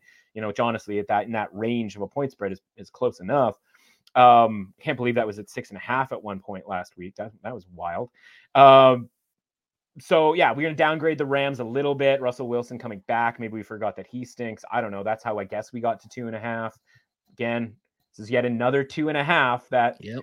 If we could just start, if we're just teasing them all and we just get close games, like good enough, right? Like I don't this game doesn't have to be good. It just mm-hmm. has to be close at plus eight and a half for the Rams at home you know, again, Baker Mayfield at least serviceable, even though, yeah, serviceable, uh, even though, you know, listen, the rest of the roster is just falling by the wayside here. Uh, I yeah, you can't get me to bet on the side, you know, on this game or obviously the total, but yeah, you could sprinkle this in as a low leverage add on to some teasers that yeah. you know don't have them in every teaser, don't have them in your big teaser, but if you you're going to need some action if you're not an NBA fan, um, this would be maybe that uh, that play for a plus eight and a half teaser leg with maybe the next game that we're going to talk about. Yes. Speaking of said next game, the Bucks, Tampa Bay, minus six and a half at the cards. Um, Tom Brady Christmas Day prime time sounded like a great idea at the start of the season, sure. didn't it? Just as um, Russell Wilson versus the defending champions did, right? Right. Uh, laying six and a half points on the road seems like a lot to me versus anyone. But then I saw that some dude named McSorley. Yeah, Marty. It, wow. Well played. That got me. That got me. Um, he will be playing quarterback for the Arizona Cardinals. I feel like I've been fading the Bucks for a few weeks now and mentioned earlier that they are one of the worst teams in the NFL against the spread this season. Yeah. But this line, like I can't believe it. I, am on the cards here plus six and a half, and there's no real reason for it. Like Tom Brady and company should be able to win this game by a touchdown against some dude named McSorley and a cards team that is basically, I mean, riding out the rest of the season like yeah we can assign like we you know i said oh let's try not to assign like death you know time of deaths to these teams because they are professionals and all of that sort of thing and listen trace mcsorley is going to try his heart out right trace. because he's on his like 11th team i think um, you know, he's just thrilled not to be on a practice squad at this point. But we got a cameo appearance from Trace last week against mm-hmm. Denver. Wasn't great. No, was not great. Right. This wasn't this wasn't a Brock Purdy cameo appearance where everything like still runs relatively smoothly. This is a Trace McSorley appearance where it was you know pretty rough. So, but. uh six and a half points though with this you know with this bucks outfit you know, which is one of my favorite terms uh, to call a team, an outfit. Um, I, listen, I got this down. Let's see, where are we at for this for my Cardinals rating at this point? I'm at 25 on the Trace McSorley Cardinals. Let's go. Right? Like, but are they worse than the Texans? Mm, I, I, mean, mean, honestly, like, hold on, they still got like DeAndre Hopkins and stuff. Like, but if you can't throw it to them, screen pass. I, I mean, maybe. Like, and the offensive no, line's always been bad, and it was always kind of yeah. like, well, Kyler will be able to sort of like figure it out, or no, like Colt McCoy is going to be able to get the ball game. out in time. Like, I just so my number at, at with calling, let's put it this way, calling the Cardinals at 25, mm-hmm. which is like just above the Texans, puts this number at about 5.2. So yeah, halfway between five and five and a half. So this market at six and a half, which it moved from sort of four and a half to up to six and a half, is telling us that the Cardinals are the worst team in the league. So you are betting right now, not on Cardinals plus six and a half. You are betting a yes no bet. You are betting on no that the Cardinals are the worst team in the league right now. Yeah. Correct. And like if and if you want to go to war with that, that is absolutely fine. I'm not going to talk you out of that by any stretch of the imagination because I'm not going to talk you into the Bucks at this point. I will say the Cardinals basically never win home games, so we shouldn't be afraid of the Bucks not winning this game outright, sort of conceptually, or more relevantly, we shouldn't be like looking to you know take the home dog on the money line because like yeah. that's not how Cardinals games ever work, basically. But at six and a half, you got yourself a nice little Christmas teaser, you know. The I don't really like basketball, or like uh, you know, t- or I'm a diehard NFL fan. Plus eight and a half minus a half point teaser here to sort of get you through the day. Like, honestly, it's true. It's kind of all I got when it comes to it's this true. because listen, our boy, you know, Tom Brady, who you know some people like to call Tommy, telling me that there, you know, four turnovers is still a pretty good game for old Tommy boy. You know, I, you know, I can't. I'm sorry, I can't lay six and a half against literally anybody. Um, I hear you. And speaking of what we got for you, is one more game here: the Chargers at the Colts. Chargers favored by four points. Another Vegas zone line. The Colts with just an embarrassing performance after blowing out or blowing that lead last week to the Minnesota Vikings.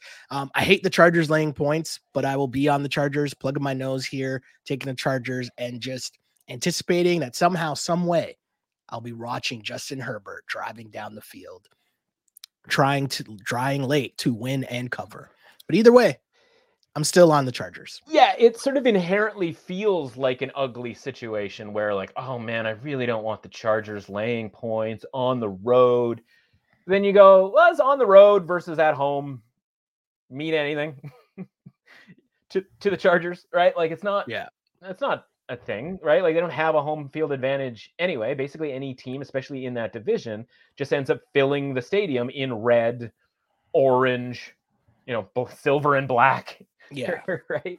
So like now they go to the Colts, like, yeah, you know, listen, Colts have diehard fans, all of that sort of thing. You just blew a 33 point game last week.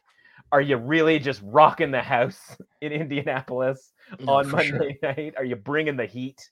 Right. So this line was the look ahead line was three, sort of reopened three and a half, and then kind of, you know, got a bet up to four. You know, this feels very sort of two ships passing in the night type of situation, right? Where the mm-hmm. Colts like, you know, they've been giving it their all here with some of these games. And then it's just like, nah, it's just not working. Jonathan Taylor hurts himself and there he's like, no, I'm done. And that would be the reason to like the Colts, right? Because everybody just racks yardage against the Chargers from a you know, yeah. tailback position. Is Deon Jackson and Zach Moss capable of that? I mean, it seems like everybody is kind of capable of that against the Chargers. But again, you're getting an extra day here of rest for the Chargers, an extra day for the Colts. But again, this, you know, the Chargers are the team that is slowly getting healthier, mm-hmm. right? That, you know, still without, again, Joey Bosa, Rashawn Slater, and Derwin James. Like those are three really big names in three different like high leverage positions. Yeah. And if they can get James back and then and maybe Bosa back for this game on Monday, which we won't know for at least a couple of days, if not right up until game time. And by the way, that we talked about that Patriots loss and sort of laughed at it and commiserated about that sort of moving moving a W to an L, which is the infuriating part, right? Because you don't when you tell somebody your record, or you sh- you know we start the show with you being 30 games above 500 we don't get to like list all of the patriots like losses along the way that like should have been better. Now there obviously maybe should have been some wins that were actually or some losses that were wins or whatever but you know it sort of works both ways but it feels like you know when you're doing this correctly it's going to work against you more often than not because you're going to be in a good position late in a game more often than being in a bad position. But as i circle back to this game point is is with that game against the Patriots or for the Patriots or against the Patriots, whatever you want to call it. That hurts their playoff position. It helps the Chargers position. This yeah. is a team that starts you know, we're starting to get a little engine kind of moving here, right? Dolphins win, Titans win, maybe get a road win against a team that's kind of playing out the schedule here, who's maybe side eyeing their, you know, fake coach in Jeff Saturday. And then you've got, of course, I think they go to Denver next week, which you know, obviously they should be fired up for because in theory, all they need here is two wins to clinch the playoffs. This isn't a team that had sort of low expectations. This is a team that had high expectations at the start yeah. of the season. Right. And so, like, this is it Chargers. This is it. Win as a favorite by you know more than four points. Win convincingly in an atmosphere that is a dome, you know, fast track type atmosphere that you are used to, and then go and get it done against the Broncos next week and get into the playoffs and make it interesting with a potential matchup against honestly whoever in the AFC, right? Like they can play with any team, especially at full health. Like this is it. So we might end up kicking ourselves for backing the Chargers here and laying points, but the road home thing doesn't really matter. And this is, you know, for lack of a better term, this is it. Like, you know, go get this win. Yeah. Comfortably. No, for sure. And a crazy, crazy week of NFL action here. And of course, we have games on Thursday, games on Saturday, games on Sunday, and a game on Monday, as mentioned before. And with so much going on and so much time, so many picks, so many things that can change, where can the people find you online to get the information that they so crave? Listen, just like you, man, I'm out fighting the good fight on Twitter at MRuss Authentic. You know, you and I both have to. You know, the the the heavy is the head that wears the crown. I think is the term. Um, you know, we have to deal with weirdos every once in a while. And the cool thing about like our the people that actually follow us yeah. is like yeah. they get it.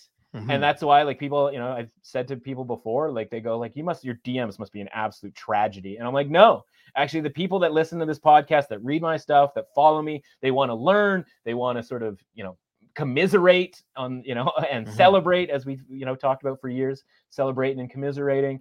And like they're really cool. Every once in a while you tweet something that a non-follower sees and then they you know you have to start defending your own tweets and do weird stuff. And you're like you know what? Uh happy holidays and bye-bye to you. So i just wish everyone who you know listens to this follows us reads our reads my stuff. Um you know happy holidays. Glad you're along with us for this ride every year. And uh you know thrilled to have you. At mruss authentic on twitter and of course the score app. Set your set your notifications for betting mode. Right? Um, for me, I feel like everything at this point is going pretty well, feeling okay with where we're at on the pod, just trying to keep things clicking. And you can find me on Twitter, trying not to argue with people. But as you said, it doesn't really happen often, but every once in a while, it's just kind of like, did you just read the same words that are actually on your screen right now and understand that? or are you coming at me with something that you think you read? Anyways, you can follow me on Twitter at Shell Alexander and on Instagram at Sheldon Alexander. Please like and subscribe and tell your friends about the pod as the picks continue to be doing okay so far. Looking for a bounce back week this week on the pod. Get back over 500 for the week. Let's make that happen. Tell your friends. And as I always say, I used to pray for times like this to rhyme like this. This is the On Blast Podcast, NFL Picks Edition, part of the On Blast Podcast Network. As always, unpolished and unapologetic. Until next time, see ya. tommy